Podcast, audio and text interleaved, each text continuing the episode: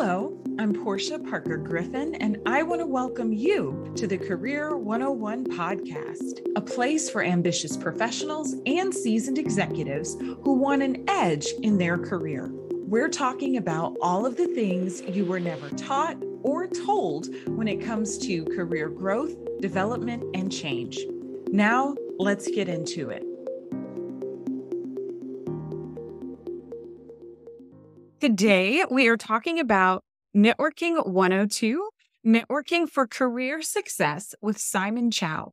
Simon Chou is a marketing expert, growth advisor, and seasoned podcast host with experience in multiple industries. He started two podcasts in 2020 and grew them both to over 1 million views. Simon's most recent podcast, Marketing on Mars, garnered over 500,000 views in 12 months. In 2022, he started planning casual, in person, and online happy hours. Simon has now connected over 1,000 CXOs, founders, tech professionals, and LinkedIn creators via his communities. Hi, Simon. How are you today? Hello, Porschia. How's it going? It's going great. We are excited to have you with us to discuss networking for career success. But first, we want to know a little more about you. So tell me about Yeah. seven year old Simon. Oh my goodness. Seven year old Simon. Wow. Let's see. I was the eldest of uh, three boys. At that time, two boys. My mom had me, my youngest brother.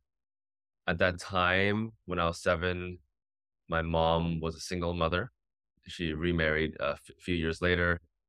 And then we had a third brother. So I'm the oldest of, of three boys. Felt really bad for my mom growing up. Yeah. What else is there to say? Didn't grow up in a really wealthy family by all means. We were making it by. My mom was working 13 hours a day, sometimes 14, two different jobs. Learned a lot about hard work from my mom and loyalty, loyalty and hard work. She stuck with us despite being a single mom. And so I just learned so much from her. But yeah, at that time, seven, seven year old, I, uh, I was English was my second language. So I got really good at languages. I speak three different languages. I understand four. Played a lot of music. Did a lot of sports. Right. What do you do when you're seven seven years old and your your mom works a lot? Usually you play a lot of sports. My brother played almost every single sport imaginable, and it continues on today. Wow. I loved what you said about that loyalty and hard work and getting that work ethic from your mom. I always think, Simon, people that are multilingual are just so smart. So that's up to you for that.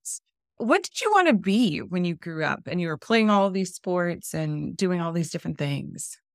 Oh my god! I at, at the time I had no idea. I think Pokemon was really popular at the time when I was young, like nine years old, ten years old. I just wanted to catch all the Pokemons. I think that's all all. I wanted to do. I just wanted to catch them all. Later mm-hmm. on, as my life progressed, I I wanted to. I never thought I could be a really good athlete. I never said I wanted to be a soccer player or whatever. That never crossed my mind. I just was really into games. Spent a lot of time at home, and grow. And then later on in my career, I would join not career, but my life. When I was 14 years old, I joined theater company which was on stage acting. So I did a lot of, I did four years of on stage performance. And so I actually thought I was going to be an actor when I was like 16, 17 years old. So obviously, between playing Pokemon and acting, I never thought about school. My grades were so bad. I, uh, graduating from high school, I couldn't get into the university I wanted. And so I was bottom of the patch there had to transfer multiple universities to finally get to the university I wanted. And so by the time I graduated, guess what? I was also bottom of the pack. I couldn't get a job. I couldn't get an internship. I might, I don't know if it'll be interesting for your listeners, but it was really tough for me to get a job. And so I can talk a little bit about how I broke into the field I wanted. But spoiler alert, a lot of networking. So a lot of networking. Got it. Got it. You sound well rounded, Simon, from the sports to the languages to the acting. You sound a little bit like a Renaissance man there. But yeah, along those lines of what you were saying with school and having to navigate that when you didn't necessarily get into your first choice universities. Tell us about some of your biggest career challenges or school challenges that you had before starting your own thing.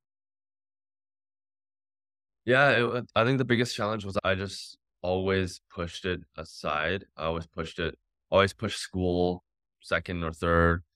And then as a result, we're still living in a world where if you don't have experience, they're going to look at your school second, right? Like obviously, ideally, if you have no school experience, but you have worked at Apple and Microsoft, no one cares what school you went to. But the, the reality was I didn't have internship opportunities. I didn't have co-op opportunities. So they always looked at my schooling and I was, I never had good grades. It was tough for me to get into a good school. So I was always bottom of the pack. That like, that was my life from 20, mm, basically from 18 out of high school all the way until 26. And so I just had to grind my way out. So obviously, if there are younger listeners in your audience, ideal is you start early, you start working hard early, and then you'll be chosen early. But if you're if not, it's not a big deal. I still broke in, break in, right? And we can talk a little bit about that, about about my career and like progression and all. But yeah, like my entire life was always like that. It was always trying to grind my way to the top and, and, and try to get something, even though I was never first on the list. And the only way to do that is through networking. My very first role, if you want me to talk about that, or yeah. I can talk about. Go for it. Yeah. Yeah, my very first role. So I actually graduated with a finance and the financing with a, from a not really good schooling, not a tier one university, no no internship opportunities. So I applied to over a thousand jobs. I remember probably even two thousand jobs in the, in a couple of months. I thought I was working so hard. I th- I thought I was doing. I thought I was getting something done. I had like one into of two thousand job applications, and so I just couldn't break in. And so I just after applying to that many jobs, you feel discouraged. So I I started networking, not because I I thought I was going to get something out of it, but I felt so discouraged. I just wanted to network to meet other people in the world of finance to ask, am I just never going to make it?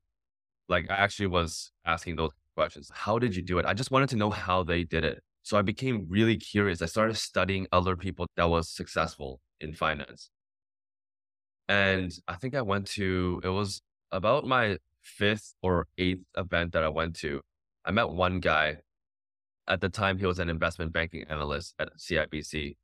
And I asked him, I was like, how did you do it? And I was just really curious. And I asked him for advice. I asked him, what advice would you give me?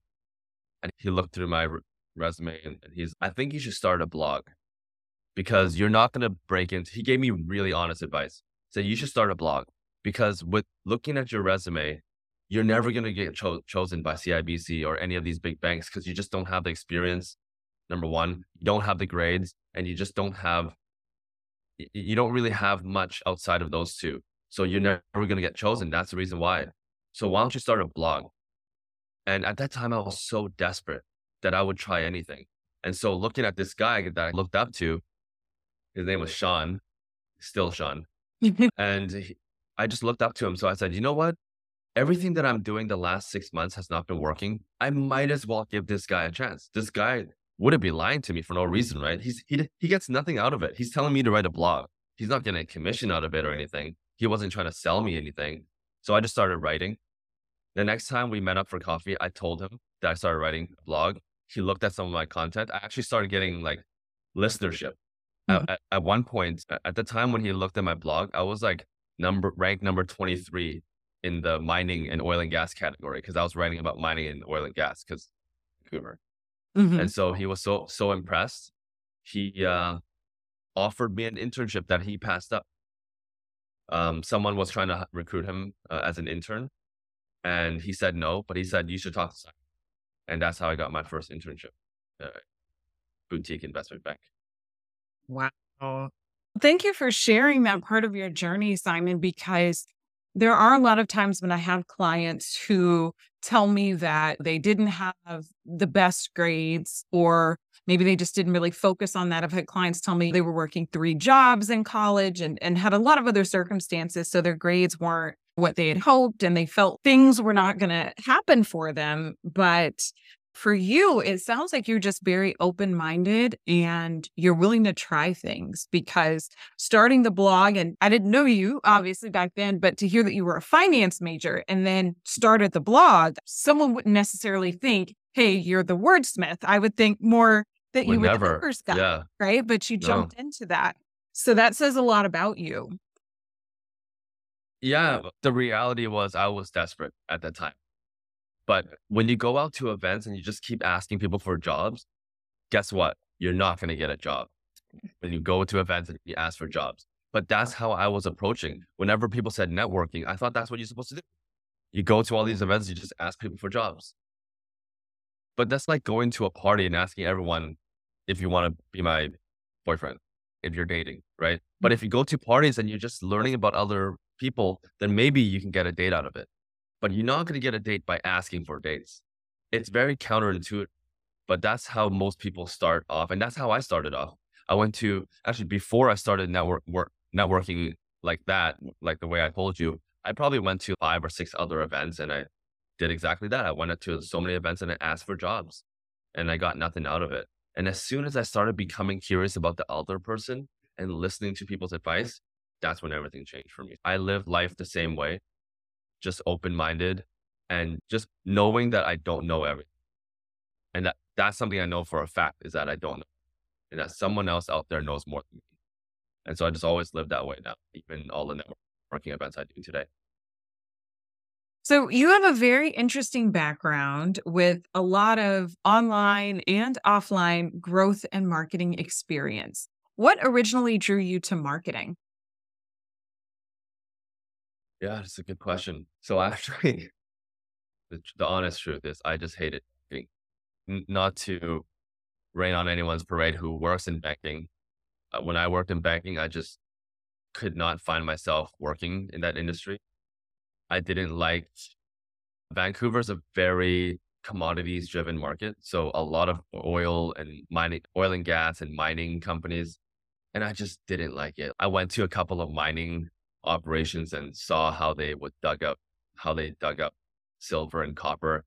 And I'm sorry, I just wasn't excited about that. For some people, yes, but for me, no.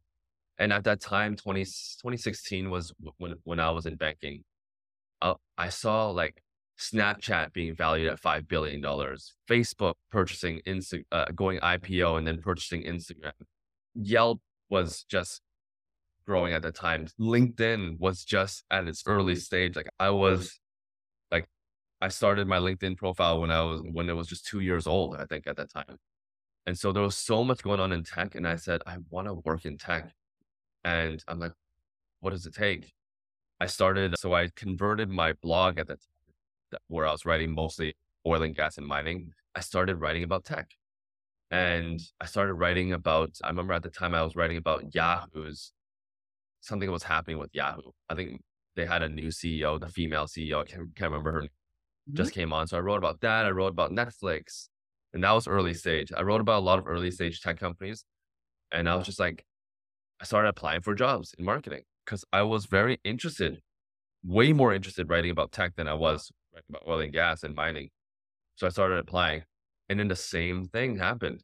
I applied to a thousand something jobs, maybe even more to be honest, because how I knew how to apply.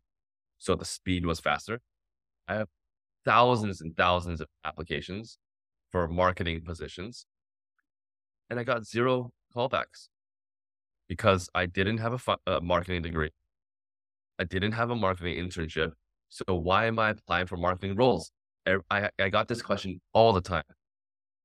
And someone actually came up to me when I got, actually, I got one rejection letter after 2000 um, applications. I got, I was a little bit upset actually.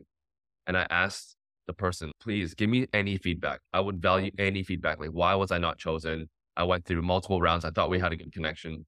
And she's, you just don't have enough experience. Maybe you can reapply when you get more experience. And I got a little upset on the phone. I'm like, how am I ever going to get experience if every single company tells me the same thing that I need experience in order to work, then I'll never be able to work. And then it just dawned something. I, nobody told me this, but it dawned on me. Very similar to when I was rejected thousands of times over and over again in the finance world. What did I do at that time? I just started my own blog. So say I got rejected thousands of times. I knew I had to do something. But I didn't want to just write a blog anymore. I was writing blogs for years and I just didn't think it was enough. So instead, I started my own business. I started my own business selling suits at the time, selling female suits, tailor made female suits, if you can imagine. I grew it to a certain size. I learned how to build a website on my own. I learned how to manage social media on my own. I learned everything that I would have learned on the job, but I learned it on my own. And one year in, I continued to network. So networking is a theme of this, of my story. I was networking. I went to a couple of events. They saw that I had a, a startup and they saw that I was, there was a company that saw that I had a startup and saw that I was writing about marketing and said, Hey, do you want to join my company? And it was a blockchain company, 2017 blockchain. This was before Bitcoin went up to it. Bitcoin was at like $600 at that time. Now, of course, we all know there is over 20K, I believe. And I got my foot in the door writing blog articles for cryptocurrency companies at the time in 2017. And that would change my whole life forever. That's how I got into the marketing world. Wow. Wow. I think that your journey is inspiring for a lot of people. In one of your roles now, you currently serve as Chief Marketing Officer at BC Jobs. Can you tell us a little more about your mm. role and the job site? The Career 101 podcast is brought to you by Fly High Coaching, where we help our clients soar to their full potential. More and more professionals and executives are setting out to achieve their career goals. But without the right support, it can be difficult, if not impossible. Whether you need career coaching, interview coaching, or a professional resume, we're here to help. Check us out on our website fly-highcoaching.com. Yeah. So BC Jobs essentially is a job board like Indeed or ZipRecruiter or LinkedIn, as most people know. These are the top three nowadays. It's a two-sided marketplace. So companies come on, they post their jobs, and then re- and then candidates would apply to the jobs, and we're in the middle, right? So we don't help recruiters hire. We don't help job seekers get jobs. We're just in the middle. So making sure that the technical aspects of the hiring and the applications make sense. Very simple. And I'm currently the CMO. When I first got the position, I was a VP of marketing. And then three years later, I would become CMO.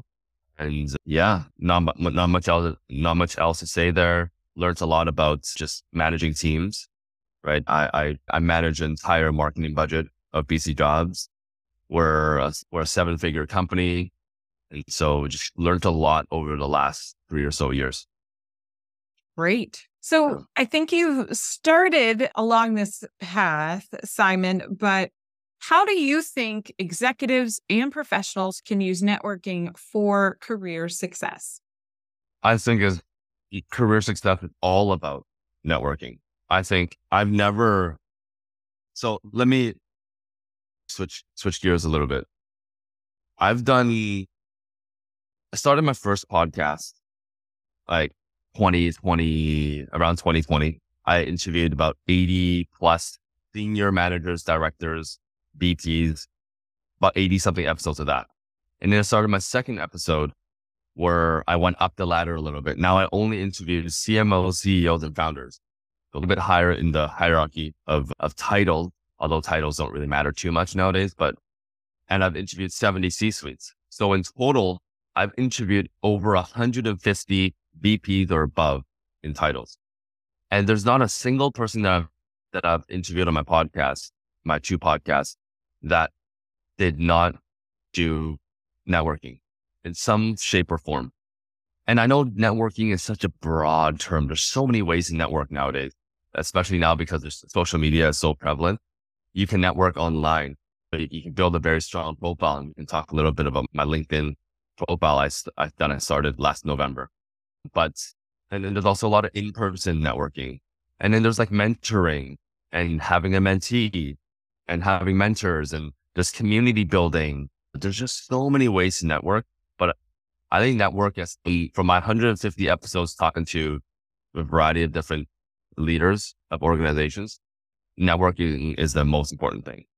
I would say for anyone that's listening that wants to scale up in their career, start networking. And I would even add one more, one word further. I would say start building your personal brand.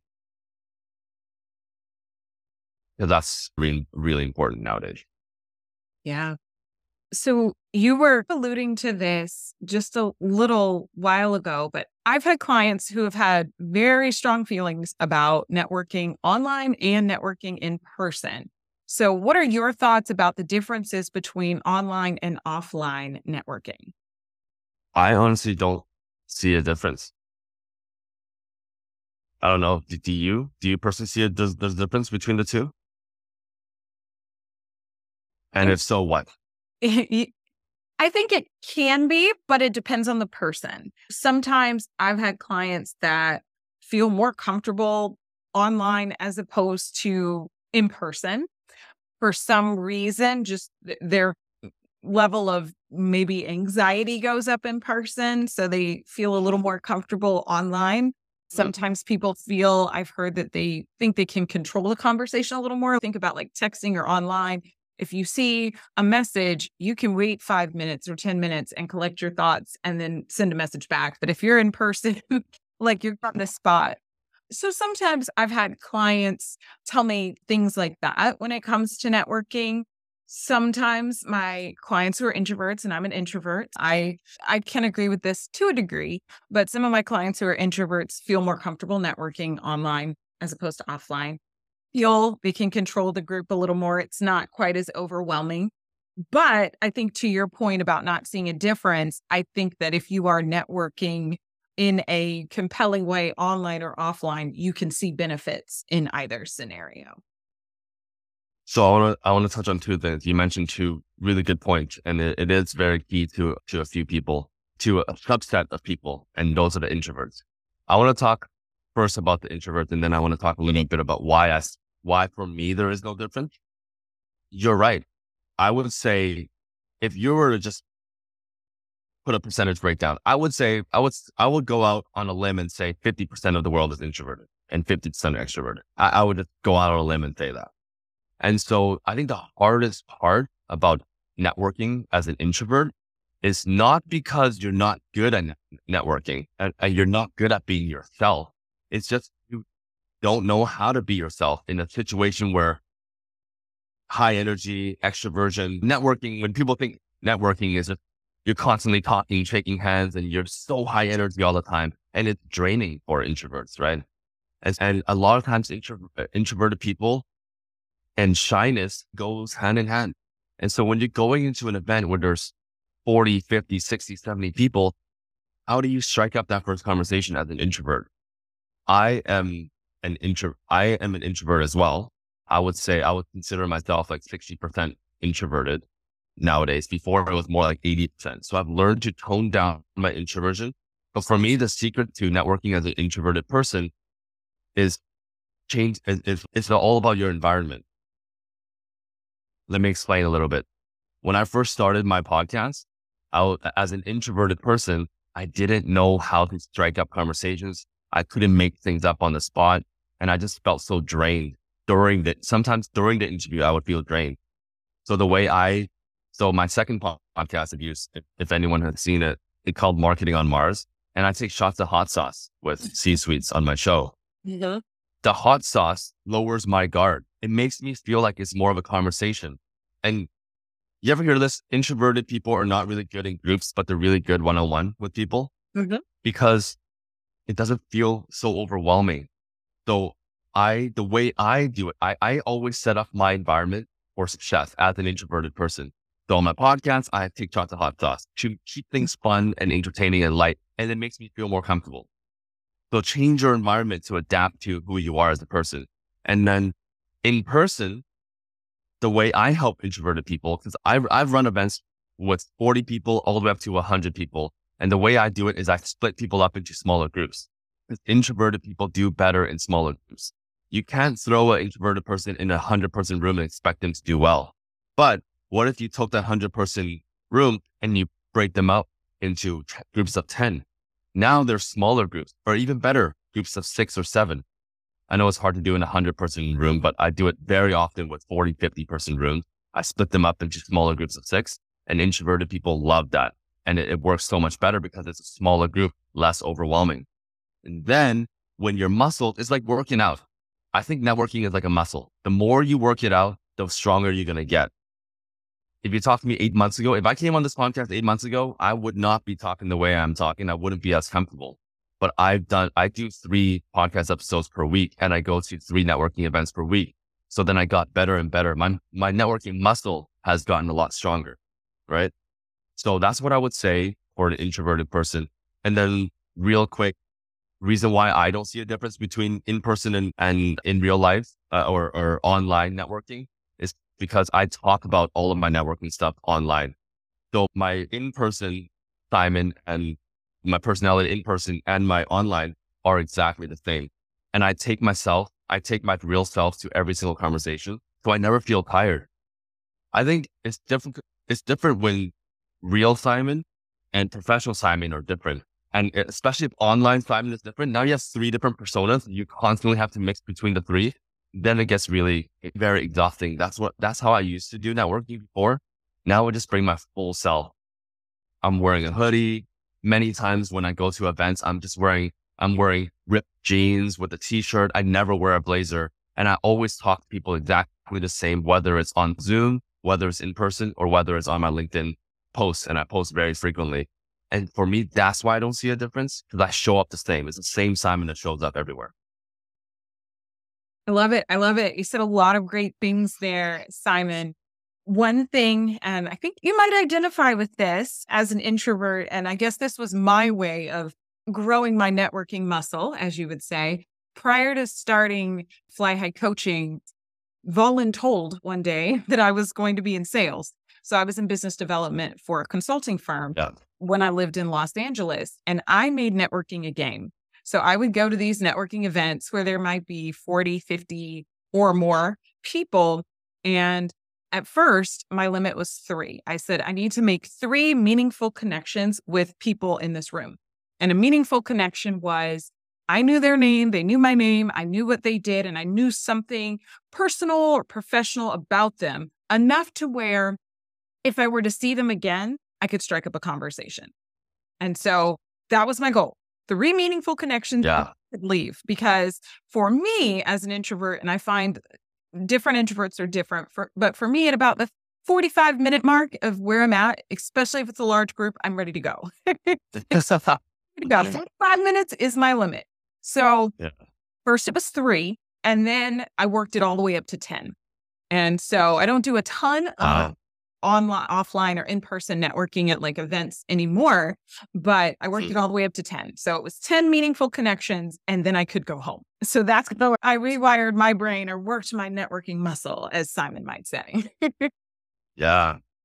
Yeah. That, no, that's a good, that's a very good way. I think game of, gamification of anything always makes things better, especially when you start tracking the numbers. Then, because we're all majority of us, especially if you're in business, you're competitive. And if you're listening to this podcast, you're probably ambitious and you want more in life. And people that want more in life are always going to be a, more, a little, little more competitive. And when you start tracking numbers, I think that's a very good way. Uh, for me, I don't know. I never did that. But what I do is I always make sure that no one is standing alone at events, whether I'm a host and nowadays I host a lot more. So it's way easier as a host I always make sure no one is standing alone. When I'm talking, if I'm talking to you and I notice that Bob over there is in the corner standing alone, I would wave Bob over and now and connect. And now you guys are talking and I'll just make sure I've worked the room a lot. Um, to nowadays, I do attend as a guest for a handful of events, probably 30%, 20 to 30% of the events I attend are me as a guest. But when I go there, I do the same thing. I know, I always know that there are introverted people in the room. And I remember when I was that introvert, standing alone, holding a drink on my own and didn't know how to strike a conversation, didn't know how to get into the groups. I remember that feeling and I just told myself, I never want to do that again. And so I don't want other people to feel the same way. So whenever I go to events and I notice someone is talking alone, I always bring them into the conversation. So that's just like my rule. And there's always going to be people like that.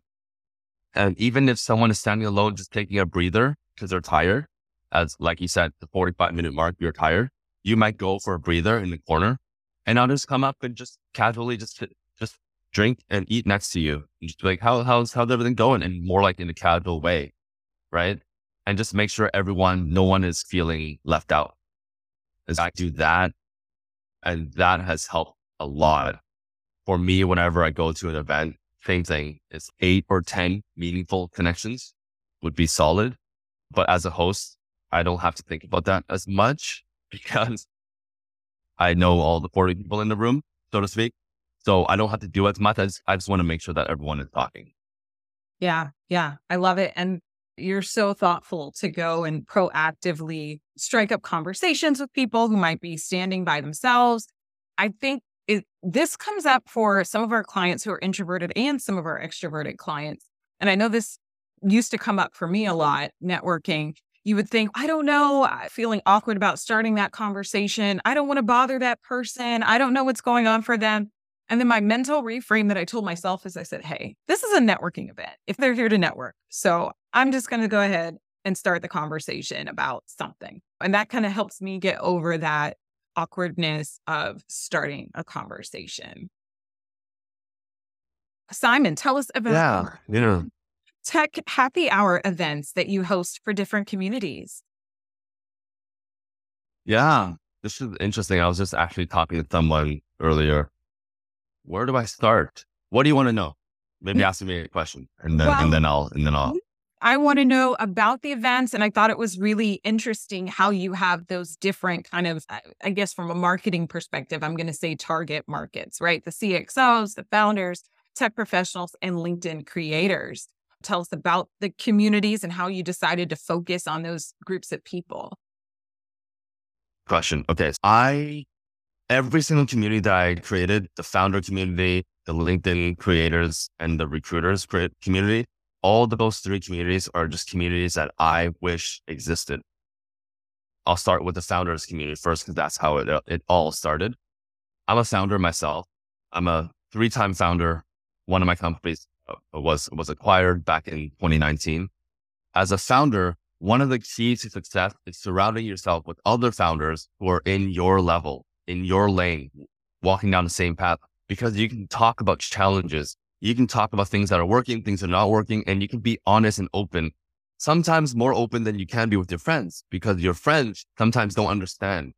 And I went to a lot of networking events, especially in Vancouver. I don't know about your area. I don't know what it's like out there, but in Vancouver, a lot of networking events is just, it's just a, a, a way for the, the host to sell you something.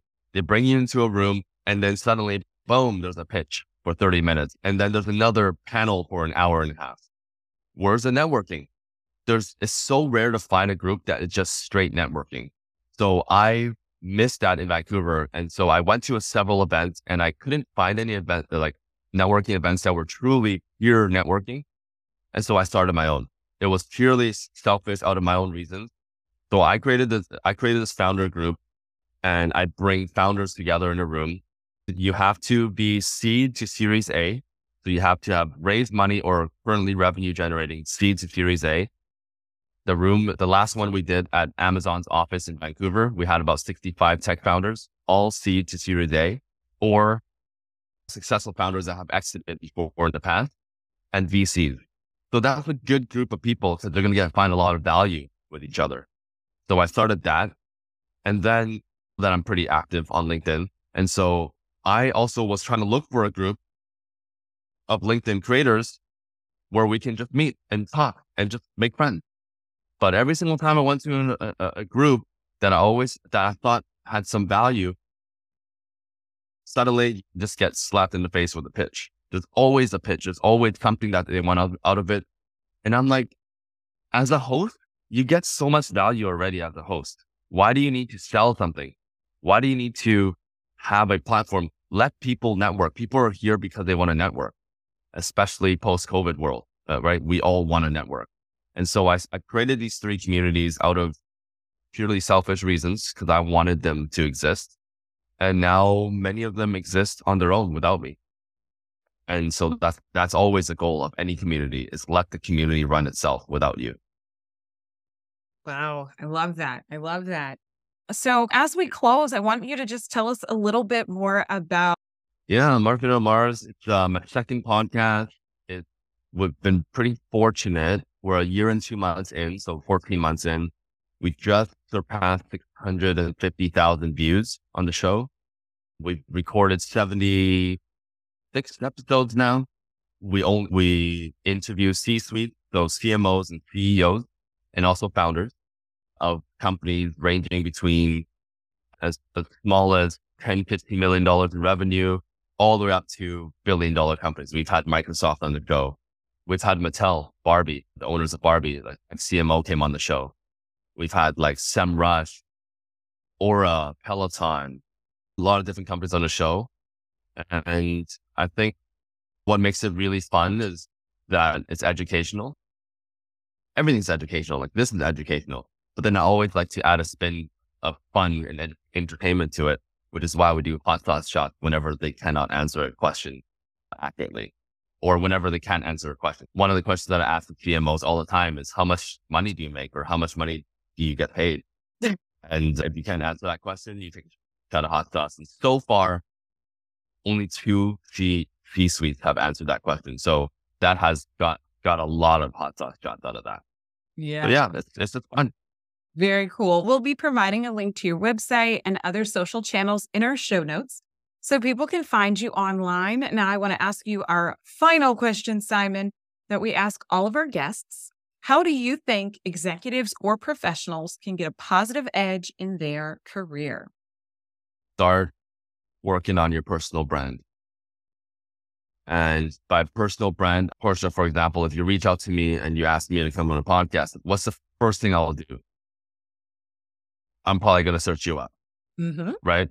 And whatever I can find online, if you're not focusing on that online presence, you're probably not going to win as much as you would. Maybe you, you are winning, but you won't win as much as uh, uh, compared to if you did have a strong brand. I'll, I'll give you an example. Like when I first started my podcast and reaching out to a guest, my success rate for cold outreach was like 10%. One in 10 uh, people that I reach out to would say yes because I didn't have a strong presence. The last November, I started really investing in my personal brand I, I like if you go on my if you go on my LinkedIn, I'm posting every single week almost, and the tons of engagement. I'm very active on there. I never leave a comment unanswered, and I'm and I spend a lot of time. I, I invest a lot into it, and I write a lot of content. Now my success rate is about one in five, one in four. It's about 20, 25% success rate in, in outreach. Of course, you still don't get answers back right away, especially when you're reaching out to $600 million companies. You're not going to get an answer back right away. But through follow up, your numbers should be around 20% if you have a really strong personal brand. So I would highly suggest anyone listening, especially if you're exact level, if you don't have a personal brand at the exact level, you're probably hurting not yourself, not even just your yourself, but your company as well, because your company is paying you. They're paying you as an exact, and you don't have a strong personal brand. I would highly suggest people to invest in that. Simon, you have shared a lot of tips and insights with us today, and I'm sure that our listeners can use it to be more confident in their careers. We appreciate you being with us. Thank you, Porschia, for, for having me on. Appreciate it. This episode was brought to you by the Brave Bird Career Alliance, the go to membership designed for seasoned executives and ambitious professionals with everything you need for career planning, strategy, training, and support. Thank you again for listening to the Career 101 podcast. I hope you have at least one key takeaway that you can use in your own career. If you enjoyed hanging out with us, please rate, subscribe, and share this podcast. Until next time, here's to your success.